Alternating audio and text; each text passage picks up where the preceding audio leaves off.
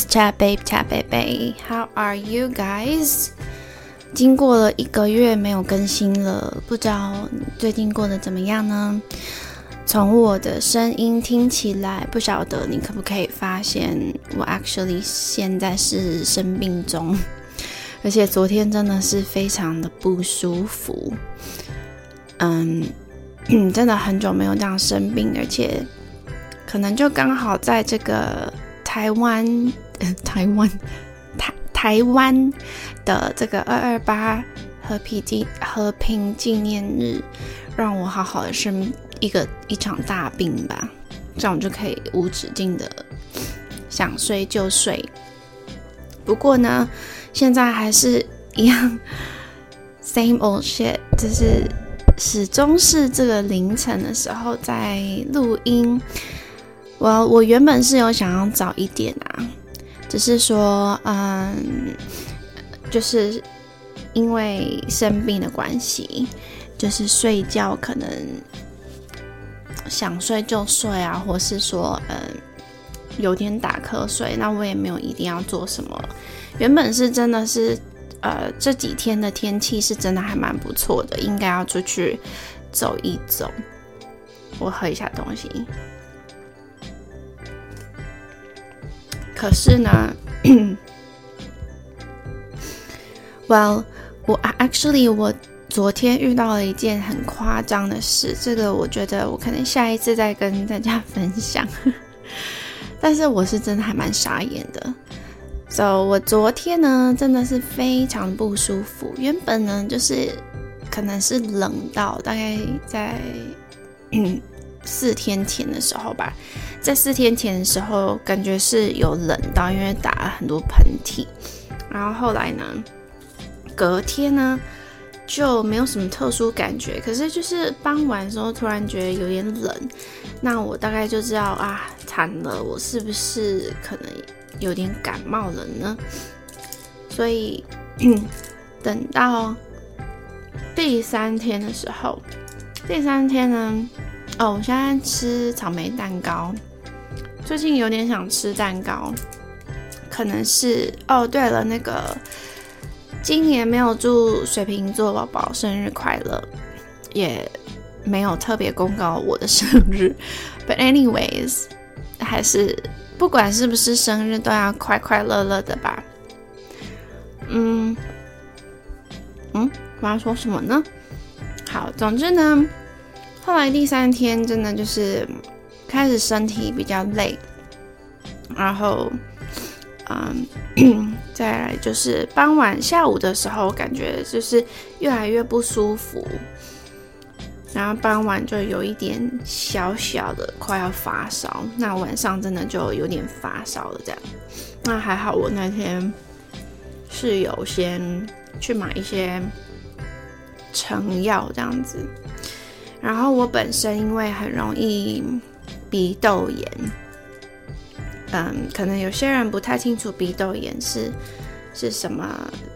症状，那我今天呢都会一起解答。我还是装一个防喷麦网好了，以防万一我想笑，然后就是又爆麦这样子。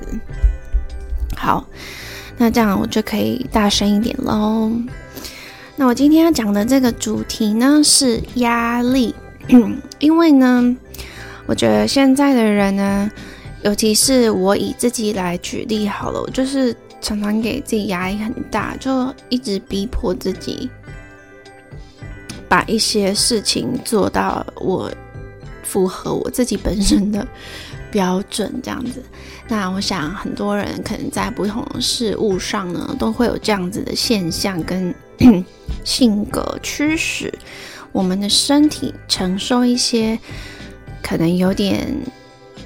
快要就是那个超过我们的可承受的值。所以我今天的这个主题呢是想要来讲一下我们的stress， 就是我们的压力那不管是生理的啊或是心理的呢，其实呢对压力呢生物体都是会有反应的嘛，比如说植物其实也会，因为植物是有机体嘛，也是有机体。好，那压力呢是身体对威胁、挑战或是生理和心理障碍等状况做出反应的一个方法。好，那改变生物体环境的刺激呢，会受到体内多个系统的响应。我们人类的话呢，大多数呢是会有自主神经系统和下视丘的这个垂体啊、肾上腺轴。这两个部分呢，是对压力做出反应的两个主要系统。那会怎么样呢？我们透过一些机制的话呢，其实压力是可以改变记忆功能的。记忆功能为什么会这么说呢？就是何以见得呢？我可以举我自己本身的例子，大概在我想一下，快要6年前吧，或是7，我想一下有这么久吗？好像差不多可能快要6年前。就是我那个时候呢，就是生活上有一些变化。哇，时间过那么久了，就是岁月催人老啊。好，就是多保养还是可以 keep 你的 appearance， 就是内心成熟，外表稚嫩这样子。好，就是大约6年前呢，我大概人生有面临一个比较大一点的变化，而且是第一次面临到的这个问题，然后自己对自己也有一些要求，所以那个时候呢，我自己没有意识，可是是有一天我就突然发现我好像很多事情会忘记，就是我就发现，为什么？因为其实我原本我的记忆力是非常好的，就是我连对话过程几月几日跟大概什么时间点，我都会记得非常清楚。那加上我自己是一个比较偏向图像记忆的方法的人，在事情或事件发生的时候，当下的状况，其实我都是在脑海里非常的清晰，所以在那个我压力大的那个时期呢，我就突然发现，为什么我原本不会忘记的东西，我竟然会想不起来。我那时候就发现，也许是我的身体在保护我，因为我可能压力太大了，所以这个部分呢，压力呢是可以改变记忆的功能的，犒赏系统、免疫系统跟新陈代谢和一些疾病易感性，应该是说可能比较容易生病了。那疾病的风险呢，跟精神疾病是有点相关的。慢性或是严重的压力仍然是几种精神疾病的常见风险因素，比如说急性时间限制压力源。这个有点太复杂，我们先跳过这个部分。总而言之呢，就是压力对身体，就是我们的生理跟心理适应呢，是非常有刺激性的。那我们要怎么样去面对我们的压力呢？我们应该是要先了解我们的，因为有时候你会不知道你现在压力大。我再举我自己的例子来说，我大概已经3个礼拜，或是可能也要4个礼拜了，就是我会胀气。可是以前我真的不太会胀气，而且我就是排便顺畅，每天一定会排遗。好，那不知道排遗是什么的人，你可以自己去 Google。I'm not gonna explain it, OK？ 总之呢，我以前呢是都不会胀气的，可是我还记得有一天就是比较明显的记忆点，就是在上班快要下班的时候，我就突然真的是不知道是胃还是应该是就是胃的地方，应该是贲门吧，就是比较靠不知道是下面还上面那个地方突然很痛，就觉得真的是胀气，可是我从来没有胀气到痛过，我印象中就是长这么大。然后在那之后我就发现，因为我每天晚上都很难睡觉，因为我的肠胃里面都是空气，可是我又没有办法很快把它排出来，看是要打嗝还是放屁，好像很难很快速的把它解决掉。所以我就因为这个状况呢，影响到了我的那个睡眠品质所以呢，其实我讲这个干嘛What's wrong？ 好，总之就是会影响到生理的部分啊。好，那我们现在来看一下，那焦虑的部分是什么呢？焦虑跟压力其实是通常是可以伴随在一起的哦。那我们先稍微聊一下可能会有的一些生理的症状，像我刚刚说的，可能胀气、头痛、头晕、疲劳、腹泻、频尿、盗汗，或是胃痛、胃口改变啊，心跳加快啊，呼吸急促啊，或是有睡眠障碍跟肌肉紧绷的状况产生，那造成压力或是焦虑的原因其实真的是很多种，你的人生、你自己生活，或是家人，或是人与人之间的关系。通常呢，很多时候除了自己以外的，应该就是人与人之间的关系了所以在这个时候呢，我们应该要怎么样去抒压呢？我觉得抒压是一个非常非常重要的一个现在的人应该要具备的一个能力。像我觉得我小时候就是不太知道如何去平衡，所以我经常容易感觉到忧郁对，会容易感到忧郁，因为就是觉得好像有该做的事，但是心理的部分好像又有一些问题是没有人可以帮我解决的。我喝一下东西。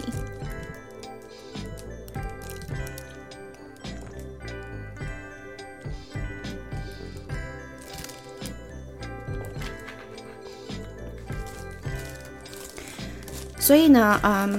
我知道有一些人呢可能会选择吃东西，可是你吃东西像吃太多甜食是不好的啊，或者说你吃的量太多，或者你吃的时间很长，就是你醒着的时候，你的肠胃属于工作状态的时间太长的话，其实是也对身体不好。那我们就是需要找出一个适合自己的抒压方式。以往呢，我是会透过运动，我想大家应该都知道运动是一个非常非常好的抒压跟让自己整个生活作息可以得到非常好平衡的一个活动。那像我自己呢，就是刚刚骨头的声音，好，不知道听有没有办法收音进去。就是有时候呢，精神太紧绷的话，你可能肌肉会紧张，那你的姿势可能又维持同一个姿势很久，所以偶尔呢也是可以去让人家按摩或是泡澡，或是有一些人会冥想，可是其实冥想对我到现在我还是不太知道怎么冥想，可能还是会想很多有的没的吧，就是很难停下来。现在资讯量真的是爆炸时期，所以可能还是会需要一些真的是在做事情，只是说稍微转换一下来这样舒压。那这边我来介绍一下有7种舒压方式。第一种呢就是深呼吸，那这是最简单也最可以立即有效的方式。我们在心情平静的时候呢，多练习深呼吸，吸气的时候默数4秒。我们来练习看看，吸气，好，1、2、3、4，憋住4秒，2、3、4，然后再吐气4秒，2、3、4，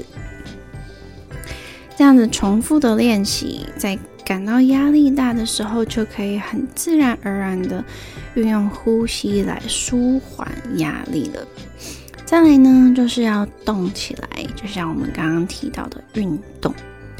因为呢会有脑内啡、血清素、多巴胺等等的神经传导物质的分泌，会让人们产生快乐的感觉。那接下来呢，就是因为其实运动它有很多好处嘛，那我相信你稍微查一下就会知道有哪些好处啦。那接下来第3个方式呢，就是写日记。我们有时候呢写下一天的大小事，我们可以做记录之外呢，也可以让人们了解到我们的一天的生活呢，其实有哪些不好的之外，其实还有哪些好的事情。你偶尔回想的时候，其实你就是可以直接摊开来看到那些好跟不好，直接去比较。很多事情就不需要放这么大了。那再来第4个呢，就是听音乐。我个人真的还蛮喜欢音乐的，就是它可以很轻易的释放你所有的感觉，并且也可以很轻易的触动你内心深层的感觉。可以让它散布在整个空气当中，也可以借由一些小小的，可能是歌词啊，或是它的旋律跟音素，它用的一些instrument 或是一些东西 elements 的东西，让你突然心情就转换等等的。像我就是醒的时候，只要是醒着，我通常都一定有在听东西，不是 podcast 就是音乐，不然就是一些像演讲的东西。只是我现在好像也没有以前多。那之前有说12月要生出一个东西，其实到现在还没有用好那我真的是 behind my schedule 了。好，再来呢就是发挥你的创意。有时候呢，你发挥你的创意，像我自己很喜欢画画呀，你可以画一些东西。像之前我去上过一个课，它是透过冥想跟一些搭配亚克力颜料去抒发你的感觉，并且是有一些灵性的操作，因为你的颜料呢是闭着眼睛选的，那你会透过你选到这些颜料去做一些画。那对我来说，确实真的还蛮符合当下心境的那些颜色的表达。所以其实我觉得发挥创意的时候，像我不晓得在听的你有没有用过玩过陶土？我个人很喜欢，因为它真的就是你想要它变成怎么样，它就会是怎么样，只不过可能烧完它会缩小一点点。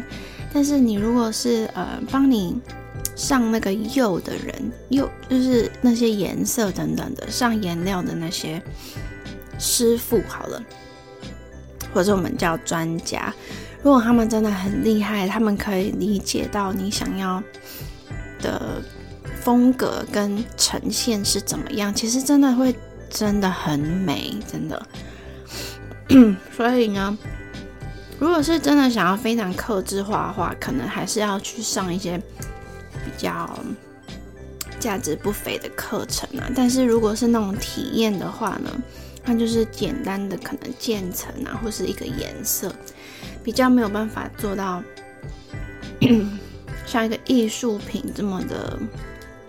精致咯。那我以前是小时候有上一些美术相关的课程，然后那个老师我真的很欣赏他，就是他非常非常用心，然后他也非常有能力有才华，然后重点是他很有耐心，所以他可以带领我们呈现我们想要呈现的灵感。好的，所以呢，我们发挥创意也是一种啊，你可以画一些东西啊，或是捏一些东西啊，或是拼凑一些东西等等的。那接下来呢，另外一个呢，就是你要练习保持正向思考，练习正念，专注在当下发生的在身边的任何事情。因为老实说，现在真的是你可能公司的事情、工作的事情多了，你一觉醒来可能就200个，或是甚至有人是1000多个讯息。但是像我的话，我是看到红红的通知我就觉得很烦躁，所以会很想把它点掉。那所以在我们资讯量这么密集跟轰炸的这个时代呢，我们真的是要练习呢我们的 priority 的设置了。所以如果可以啦，有一些人是会分工作机跟私下使用的那个手机，那就是看看我们怎么样去分配调整咯。所以我们就是要保持正念，专心在每一件事情上面，不要太容易分心，这也是我一直以来好像常常做的一件事情。好像看着电视播放，我还是想要滑手机，滑一下拍卖，又滑一下 Instagram 就是不知道到底在干什么，可能还是要专心一点比较好。那再来呢，可以跟最后一个方式呢，就是找亲朋好友或是你觉得适合的人聊一聊，参加一些团体的活动。其实我觉得都是很有帮助的，因为像有时候啦，你转换心境，像我们如果看到小朋友在哭的话，我们是不是除了让这个小朋友知道我们想要听他说之外，我们可以了解跟也想要安抚他的心情之外，我们后续是不是要让他转换心境？通常我们就是做一个不一样的活动，通常就会好很多。所以我们有时候呢，可以做一些不一样的事情，那做这些事情呢，就会让我们当下的这个 focus 在我们的心情不好的这个部分，或是压力大的这个部分就会缓解许多。像我若是对我目前生活而言，压力最大的来源应该就是我的工作吧，所以我可能真的是每天都会喝饮料。那我觉得而且每天还会喝咖啡，咖啡之外又有饮料，所以我相对来说后来水又喝的变少了。所以我接下来这3月呢，要来试试看我就是只喝水跟一种饮料就好了，一种有味道的东西。 If I need coffee, if I need latte, and then I'm gonna have water as the second choice, 没有别的了。然后就是一件事情完成，所以就是不要揠苗助长咯。有一句话是慢慢来比较快，就是